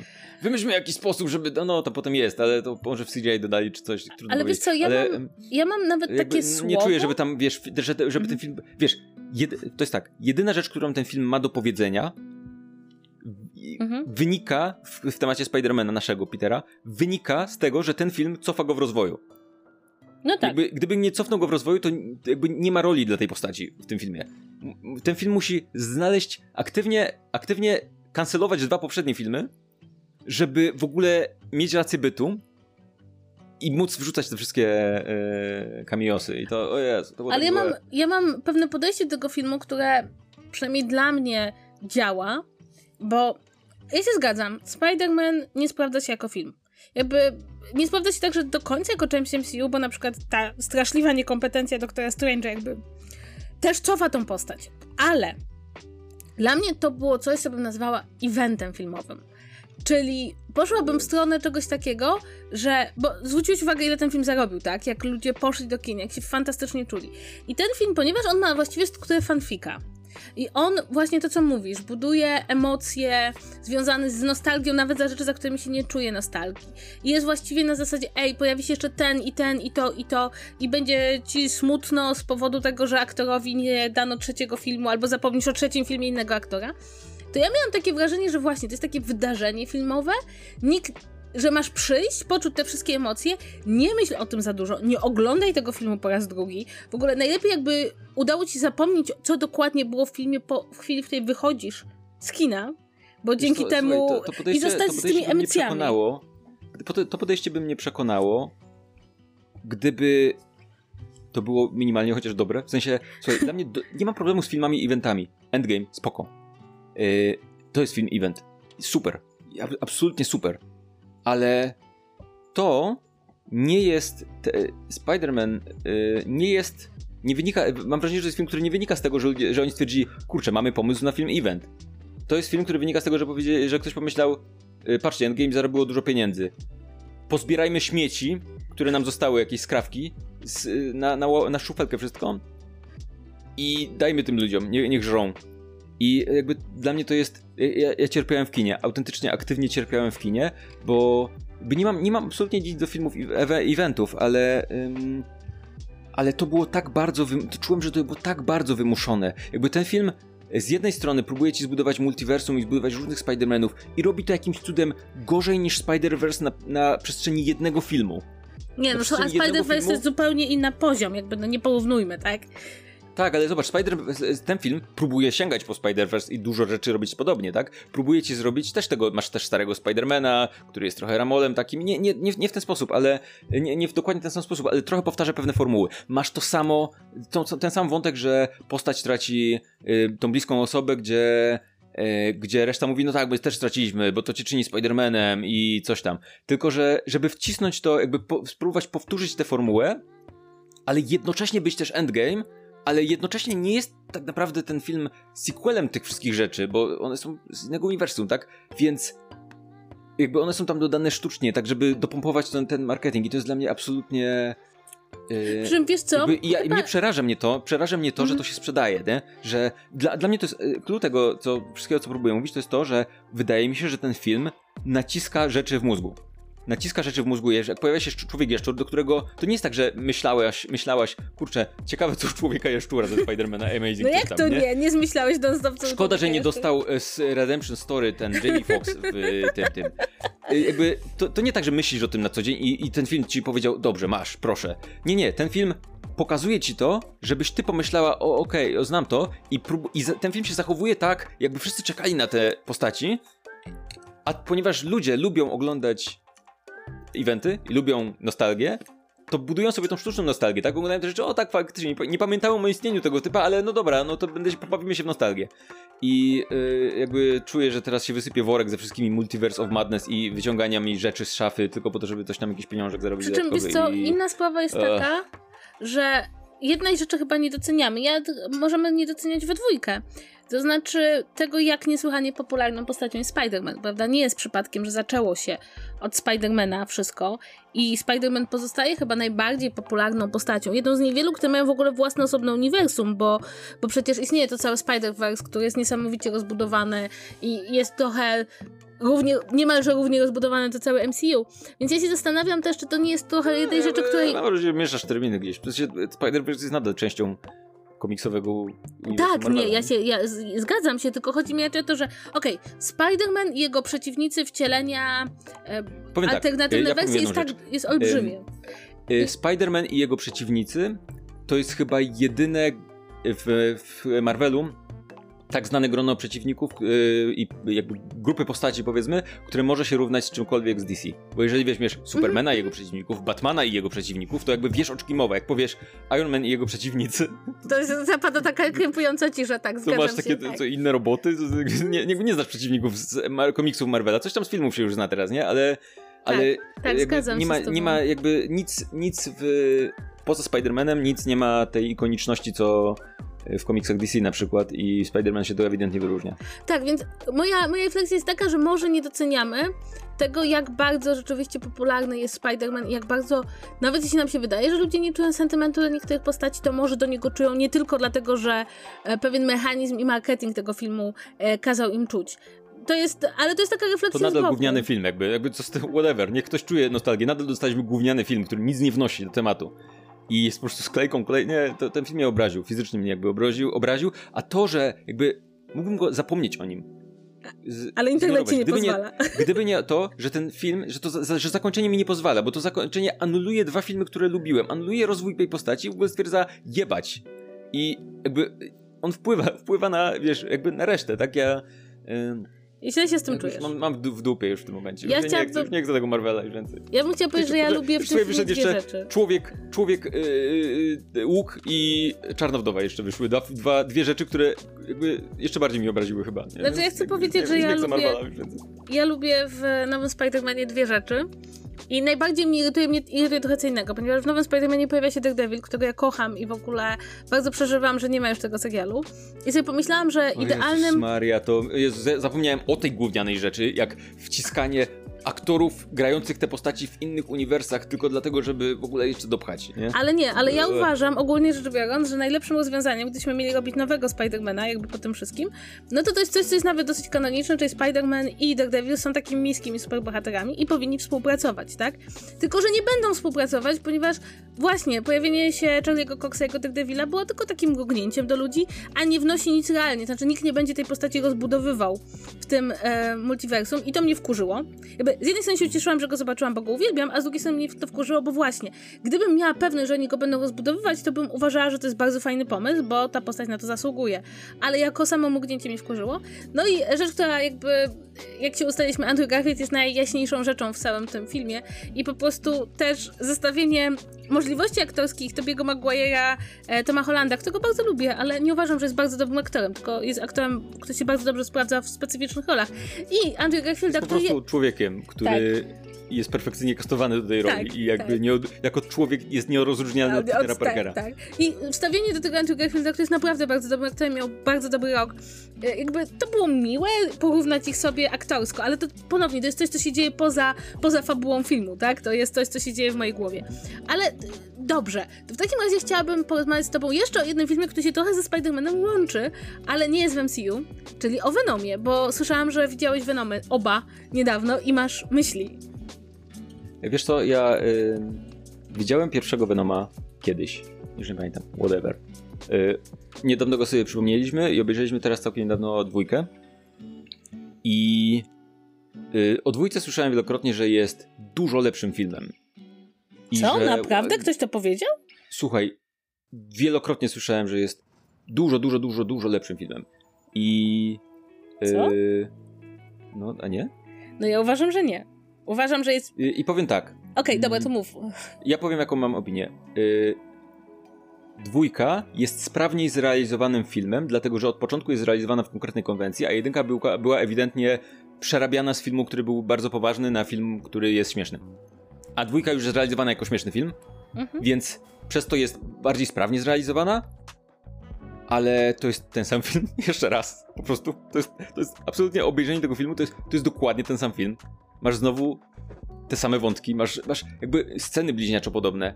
Masz, y, tutaj masz, okej, pana, złego pana korporację, tu masz złego pana zabijanie, ale y, masz, masz y, tego bohatera, który się z tym Venomem kłóci w pewnym momencie i rozdziela i stwierdza, że wypierdalaj, a potem jego dziewczyna mu przynosi tego bohatera, tego Venoma z powrotem, coś jego była dziewczyna, znów próbuje odzyskać tą byłą dziewczynę i znowu jeździ na motorze i znowu robi głupie rzeczy jakieś i znowu rozwala jej mieszkanie. Jakby ten film powtarza te same wątki.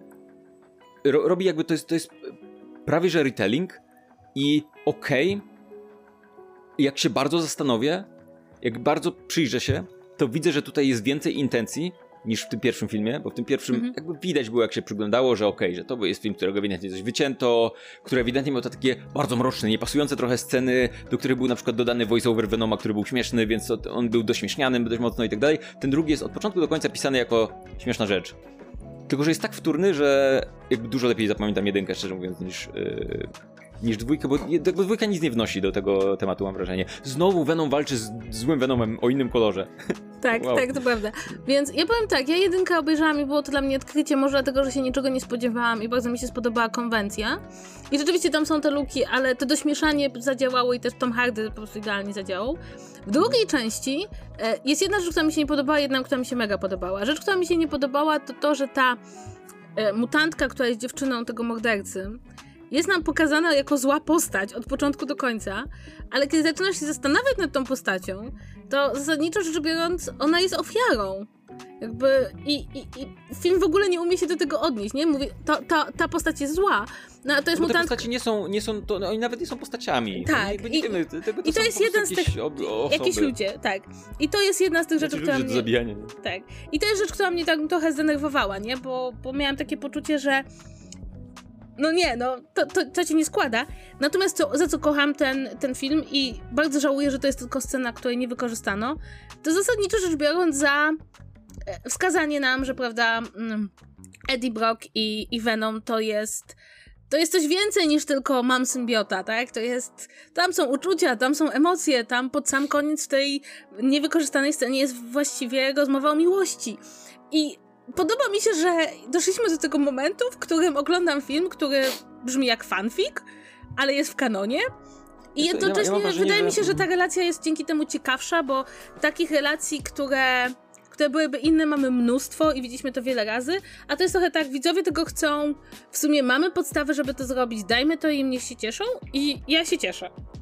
Wiesz co, ja, ja, mam mój autentyczny, tak naprawdę jedyny zarzut, taki, ale, ale duży, nie, za to, który, który sypie wszystko w tym. E, to jest tak, żeby się nie podobało. Jakby podobał mi się, pewnie bawiłem się na równi czy coś. E, ale jedyny zarzut, który tutaj mam, to jest to, że wiesz, tam zrobili tego pierwszego Venoma, który był mroczny, potem nie wiem, nie pamiętam już z jakiego powodu, czy to jakiś film wyszedł, czy, czy nie wiem, Batman v Superman się nie sprzedał, już nie pamiętam co się zdało, ale stwierdzili, że dośmiesznią. Mm -hmm. Dośmiesznili, wyszło, wyszedł dośmieszniony film, I ewidentnie ktoś tam przeczytał recenzję, co ludziom się podobało. Stwierdzili, ej, ten film to trochę jak komedia romantyczna i relacja jest trochę jak romans, więc wzięli po prostu te rzeczy, które się ludziom podobali i stwierdzili, okej, okay, nakręćmy jeszcze raz ten sam film, tylko skupiając się na tych rzeczach i robiąc je od początku do końca z intencją. Przeczytajmy, co się ludziom podobało. Okej, okay, ludzie zauważyli, że to trochę jest jak romans, zróbmy z tego romans. Okej, okay, ludzie y, lubią jak śmiesznie, zróbmy śmiesznie. E, problem polega na tym, że nakręcili ten sam film. Bo jakby nakręcili nowy film, tak, ale, ale... rozwijający. Jakby wnioski były dobre, tak żeby te rzeczy zrobić, tak, sięgnąć po nie. Okej, okay, ale nakręćcie nowy film, a nie ten sam jeszcze raz, tylko technicznie ale, trochę lepiej, ale powtarzający się. Nie? Ale ja się zgadzam, nie, bo tam bardzo dużo jest właśnie takich rzeczy, jeszcze raz to samo, natomiast, natomiast ja jestem z tą osobą, która chciała komedię romantyczną i dostała to więcej komedii romantycznej i z tego się cieszę, natomiast ogólnie zgadzam się, że ten scenariusz to, to jest taki trochę pisany na kolanie, właśnie trochę tak na zasadzie, co tam było w tym pierwszym, e, w pierwszej części, to napiszmy to jeszcze raz. To, to, to było, autentycznie byłem super zdziwiony, jak wiele wątków, czy pojedynczych jakichś takich scen się pojawia, które... Drugi raz, tak. Które Niszczenie, drugi raz tak. wracają, nie? To ta, ta okej, okay, jasne, y, tutaj zły pan y, morderca zbiera symbionta i walczą w kościele, a tam zły pan korporacja zebrał symbionta i walczyli tam na jakiejś platformie, ale i latały rzeczy i y, jakby jest, jest te, autentycznie to momentami miałem takie wrażenie, jakby to był retelling. Mam wrażenie, że te, ta siódma część Gwiezdnych Wojen, o której mówiliśmy, jakby kolosalnie bardziej się e, różniła od, e, od Nowej, Nowej Nadziei. Nadziei, a ludzie tak. mówią, że to jest retelling. A, a tutaj te, ten film to jest dosłownie retelling tego samego, nie? Więc... A wiesz, co jest najlepsze w ogóle? Gdzieś tak po premierze pierwszego, pierwszego Venoma, jaka dziewczyna napisała na Twitterze, że ona sobie wyobraża, że w drugim Venomie będzie taka scena, gdzie oni razem robią śniadanie i się kłócą jak, jak para. I potem jest ta scena i ta dziewczyna, widziałam jej taki tweet na zasadzie albo ja to sobie wymyśliłam po prostu i bardzo chciałam, żeby tak było, albo przeczytali mojego tweeta i doszli do wniosku, że wrzucą to do scenariusza. I obie wersje są równie, równie e, szalone. Dobra, słuchaj, mówimy już ponad godzinę o filmach Nie zdziwimy się, gdyby ten film e, powstał w ten sposób. Tak, przejrzyjmy najlepsze tweety i fanfiki, no, zobaczmy co tam tweety, jest. co ludzie piszą i róbmy.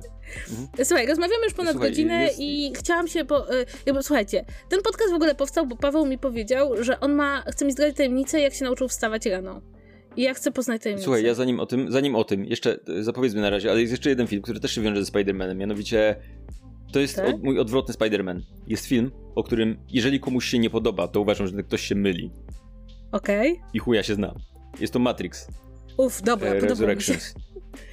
Dobra, Yy, tak. Więc yy, arcydzieło, absolutnie, abs jakby wow, jest po prostu wow.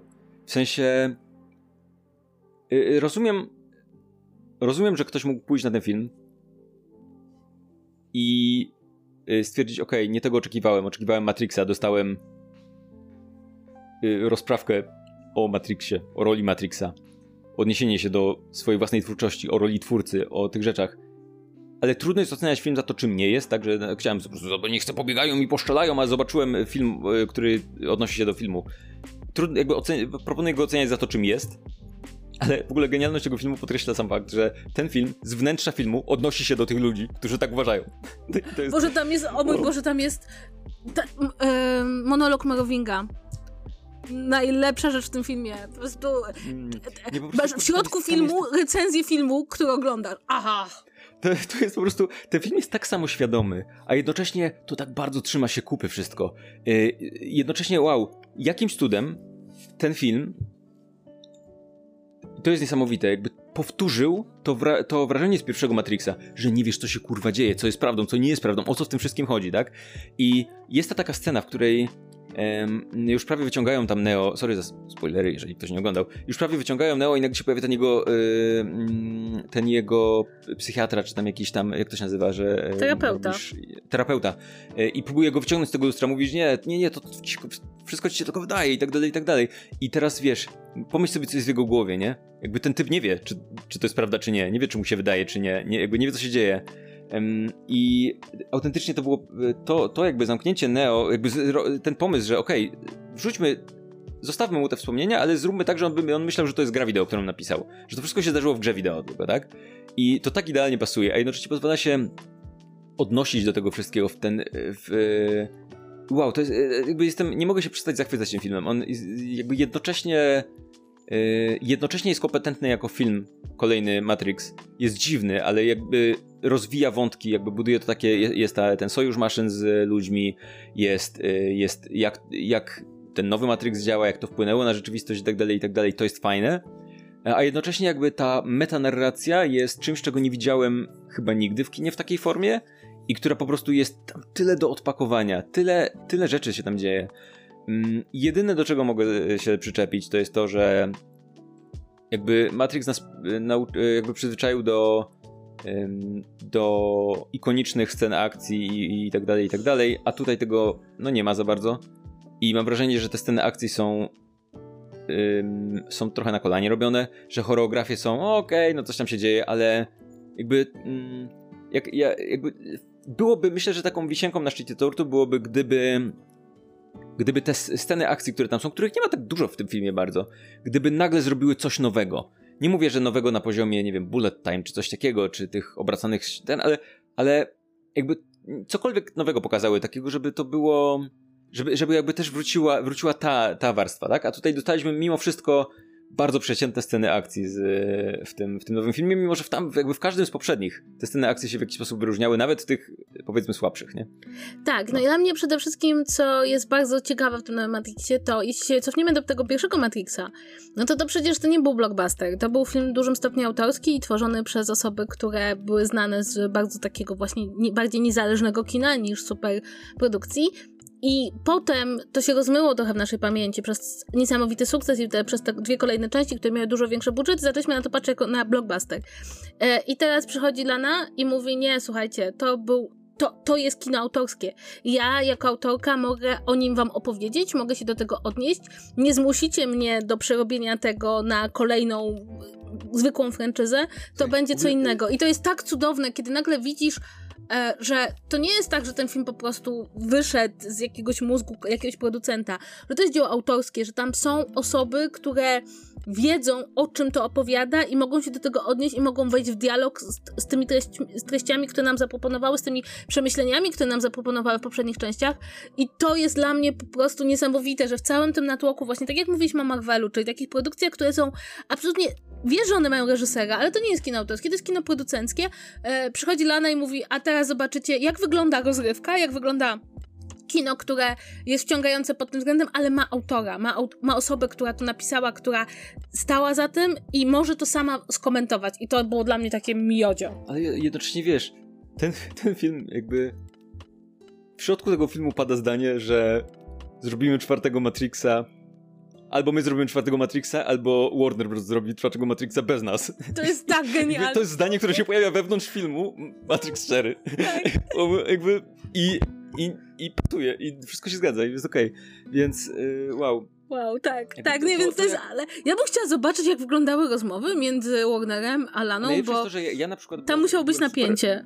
Super, byłem zdziwiony, y, bo niedługo przed tym filmem wyszło, wyszło takie demo Unreal Engine nowego, Y, połączone z Matrixem, które jednocześnie było było pokazówką silnika graficznego i jednocześnie było reklamą Matrixa, można to było sobie darmo, darmo pobrać na konsolę, komputery i tak dalej, i tak dalej. I to wyglądało tak, że w tym, w tym demo jedyne co się robi, to się jeździ po mieście samochodem i pokazuje ci jak, jak można zbudować, wiesz, realistycznie zbudować powiedzmy wirtualną rzeczywistość na Unreal Engine, tak? Mhm. I w całym tym demo super off była metanarracja, która była.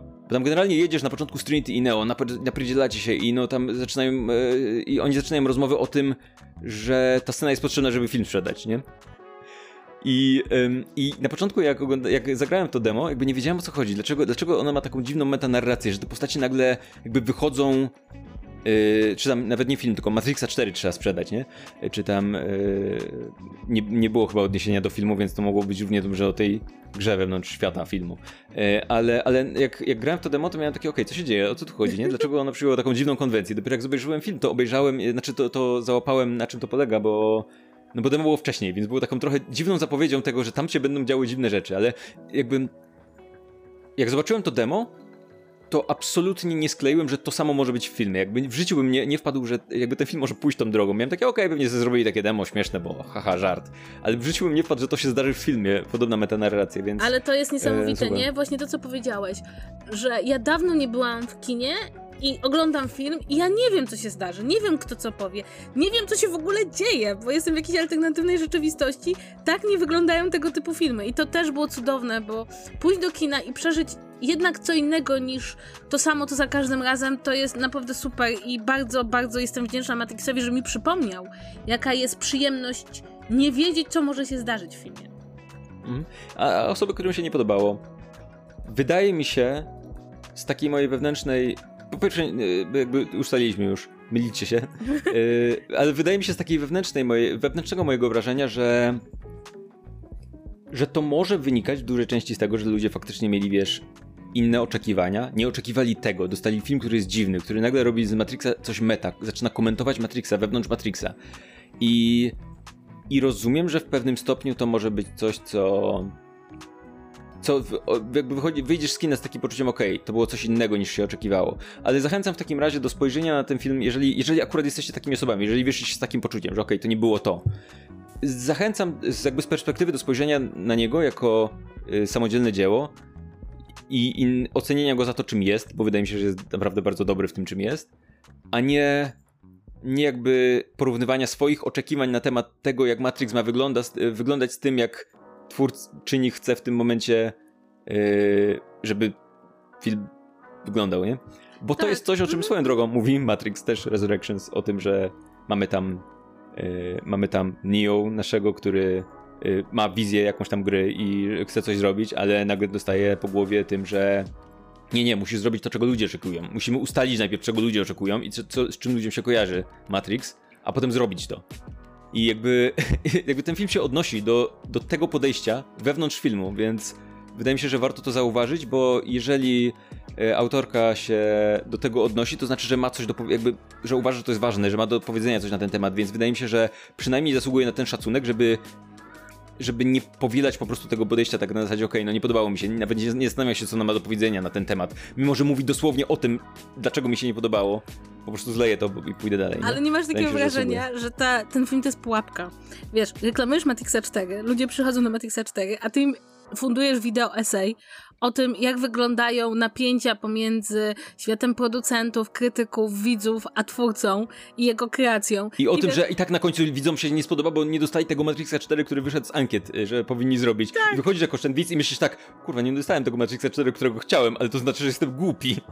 bo to znaczy, to znaczy, że po prostu chciałem tego, co... y, bo jestem popcornowym, y, wiesz, zjadaczem... Wyjadaczem, tak. Wyjadaczem, który chce dostać po prostu jeszcze raz to, co znał. Słuchaj, jakby, jakby Sony robiło Matrixa 4, słuchaj, tam by się pojawił Tobey Maguire na pewno gdzieś po drodze.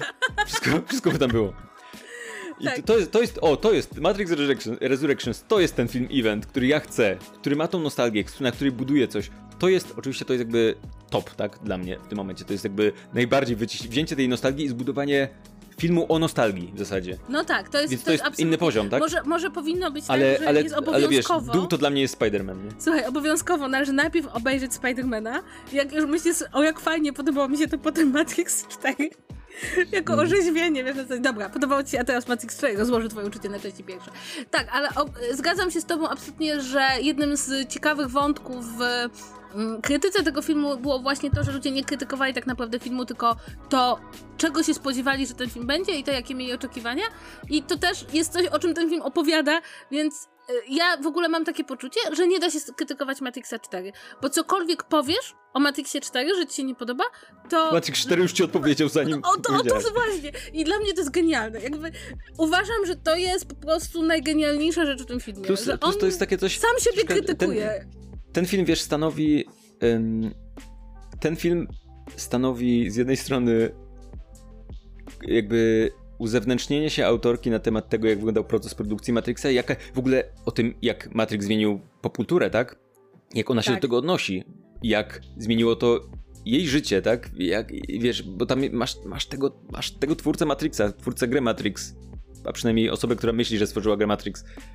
I, i jakby to, to, to wychodzi z tego coś, co jest na tyle osobistym esejem o życiu twórcy, że trudno to ocenić na zasadzie nie zgadzam się, albo coś takiego, no bo to jest jakby, to są, dostajemy praktycznie tak, tak osobisty yy, wgląd w, w, jakby w, w to, w jaki sposób yy, wpłynęło to na życie Lany, tak, bo tam to Lana została tylko już na, na tym Tak, pokładzie, tylko prawda? ona to już kręciła. Mm, e, jakby to, to jest tak osobiste, że jakby czułbym się niekomfortowo mówiąc a nie, nie, to nie powinien, nie powinien tak wyglądać. Bo to jakby mm, nie, nie czuję się niekomfortowo krytykując ten sposób Spidermana, bo wiem, że to jest film powstały na, na bazie ankiet, y, wiesz, marketingowych i co się sprzeda, co, co tam można jeszcze, y, y, wiesz, w Excelu powstał ten film. A tutaj autentycznie autentycznie wydaje mi się, że krytykowanie go jest bardzo, bardzo trudne, dlatego że on jest na tyle osobistą rzeczą i na tyle tym esejem, że trudno go autentycznie traktować jako film tak naprawdę. Mm, a jednocześnie on jest jakby w pełni świadom tego, że nie robi tego, czego ludzie oczekują. I mówi ci, dlaczego tego nie robi. I wydaje mi się, że jakby to zasługuje na szacunek, bo, bo przynajmniej wprost to robi, nie? Tak, więc zdecydowanie i też jest na HBO Max, więc można sobie obejrzeć zaraz, zaraz przed Duną, więc e, też nie trzeba iść do kina. Nie trzeba iść do kina. Dobrze, ale teraz Paweł zdradź mi, jak ty się budzisz rano, bo ja, ja już Tak, tutaj, wiesz, y- niby gadu gadu, a ja chcę wiedzieć Słuchaj. tylko, jaki jest twój sekret. To, nie, to jest w ogóle niesamowita ciekawostka. Dziwna. W sensie prawdopodobnie nie dotyczy nikogo poza mną, ale może spróbujcie. Może spróbujcie, bo może wam to pomoże, jeżeli czujecie coś podobnego do mnie. Ja miałem od zawsze, odkąd pamiętam, miałem problemy z wstawaniem. W takim sensie, że mm, nie zale- jakby w momencie, w którym wstawa- wstaję rano, nie wiem, szedłem do pracy. Yy, miałem, mam, mam strasznie długi rozruch, że tak powiem. Wiesz, siadam do komputera, mam coś do zrobienia i zanim tak naprawdę wejdę na pełne obroty, to zawsze to u mnie niesamowicie długo trwa. W nocy za to, jak, jak już wejdę, to po prostu siedzę do czwartej, nie? Ale rano.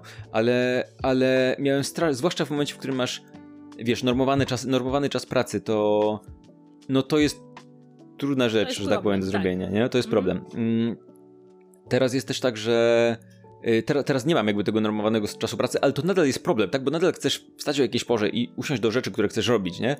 Mm, I żadne kawy, nic takiego nie pomagało mi nigdy i, i odkryłem y, czystym przypadkiem rzecz, która mi super pomaga w tej sytuacji, jest to granie w gry rano.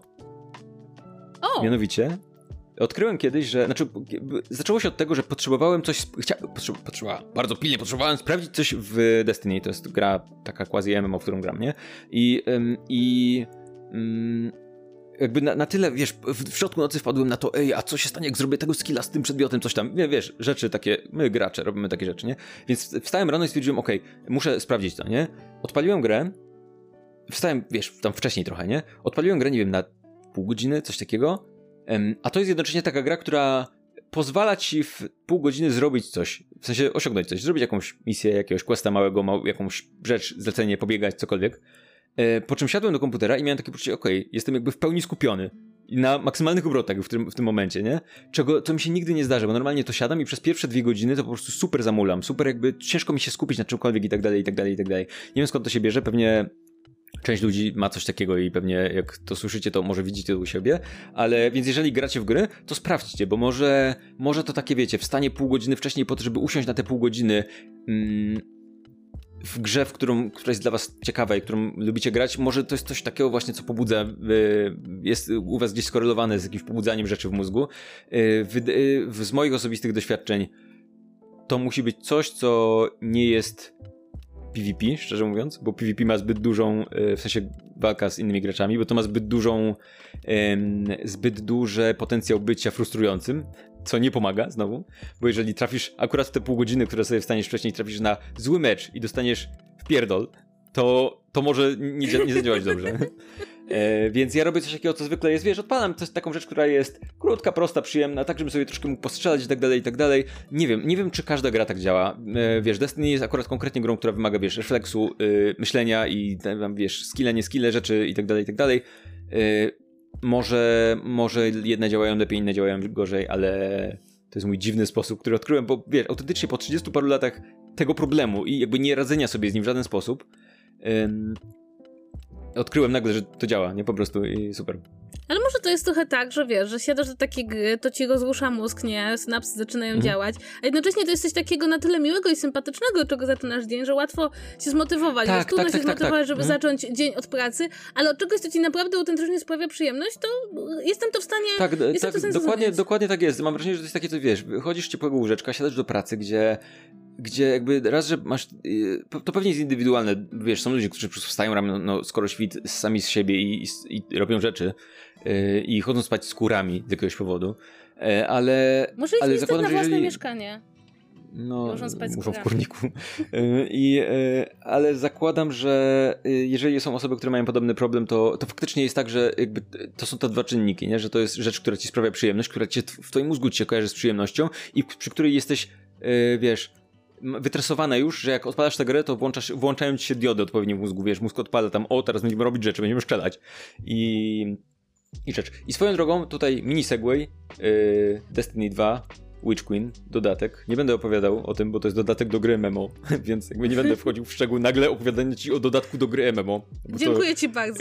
Cieszę mnie to w następnym ale, odcinku. W następnym odcinku. Ale, ale yy, jedyne co powiem o tej grze i co może być interesujące dla widzów również, to je, ta gra jest najlepszym, dla mnie osobiście, um, przynajmniej w mainstreamie powiedzmy, art direction w grach w ciągu ostatnich lat.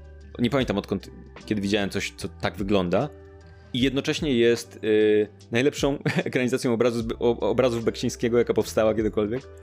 Y, dlatego, że to jest jakby dosłownie dosłownie sięga po te same motywy i dosłownie lokacje, które się tam w tej, w tej grze znajdują, wyglądają jak lokacje z obrazów.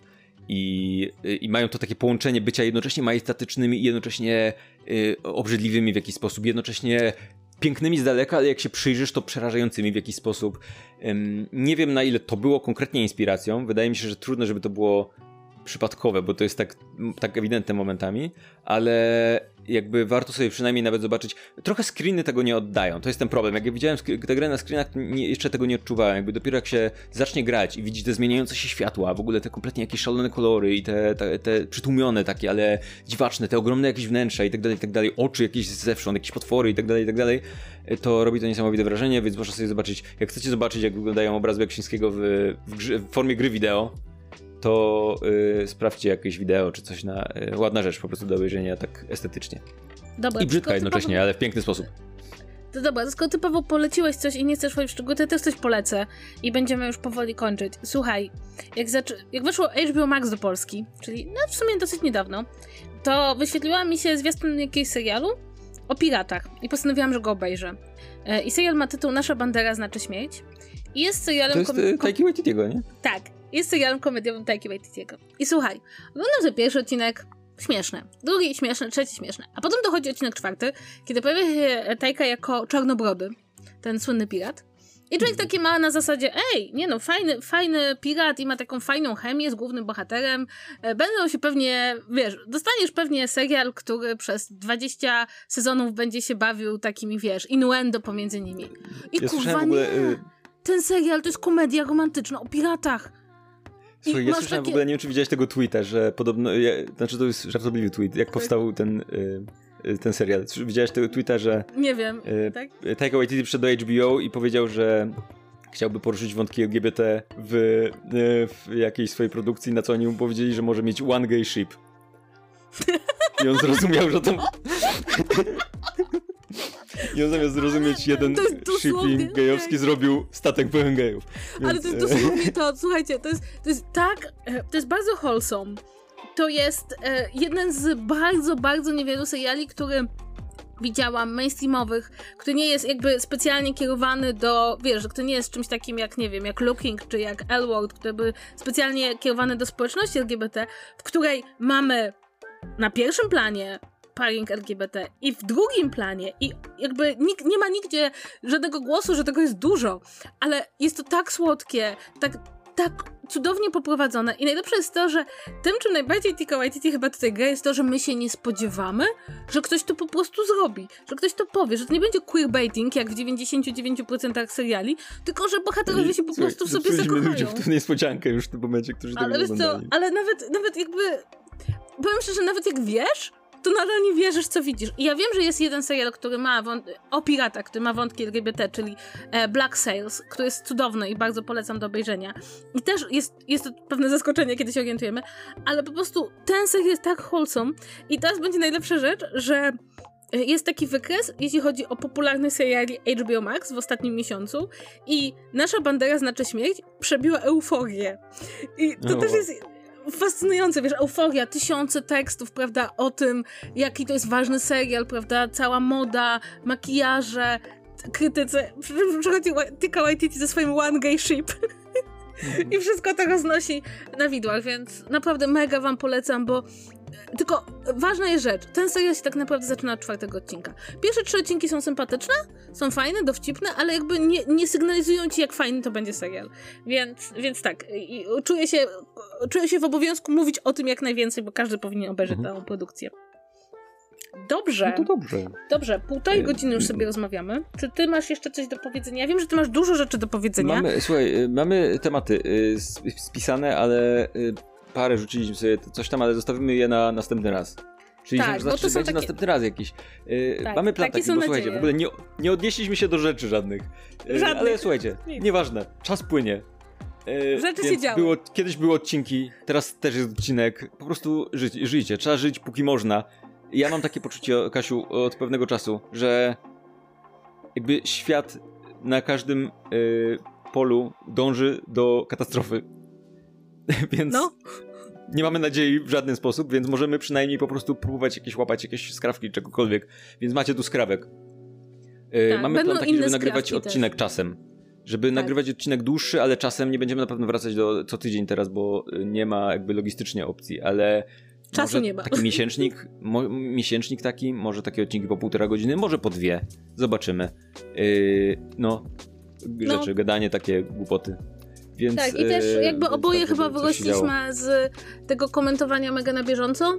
W związku z tym bardziej nam chyba pasuje ta forma, że mamy trochę czasu, możemy porozmawiać o czym chcemy. I, i, i też wy chyba tego, trochę z tego wyrośliście. Nawet jeśli jeszcze nie wiecie, że wyrośliście, to wyrośliście. E, więc, więc jakby nic, No, nas nie, nic, no. nic nas nie zobowiązuje, żeby to było częściej. Więc będą, będą odcinki. Tak, czasem coś się, coś się wydarzy. Wydarzenia się, wydarzy. zdarzą czasem.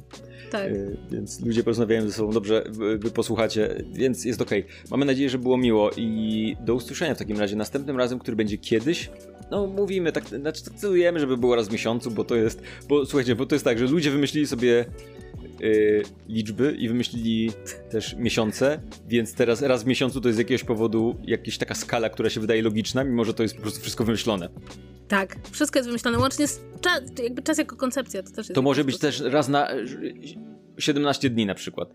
I to nadal był, miałby tyle samo sensu, bo to, miesiąc to jest po prostu rzecz, którą ludzie nazwali miesiąc. To nie jest tak, że on obiektywnie istnieje, to jest koncept jakiś, nie? Więc y, będzie co koncept jakiś. Co Co koncept, koncept odcinek, co koncept będzie odcinek. Dobrze. Y, Tylko jeszcze nie wiem jaki koncept, jak się zdecydujemy albo wymyślimy, stworzymy go, to, y, to bę- ogłosimy to. Tak. Ogłosimy nowy kalendarz. ZVZ miara czasu. Dobra, no to słuchajcie, to słyszycie nas przy następnym odcinku i było bardzo miło się usłyszeć ponownie i, i do zobaczenia. Y, Żegnajcie.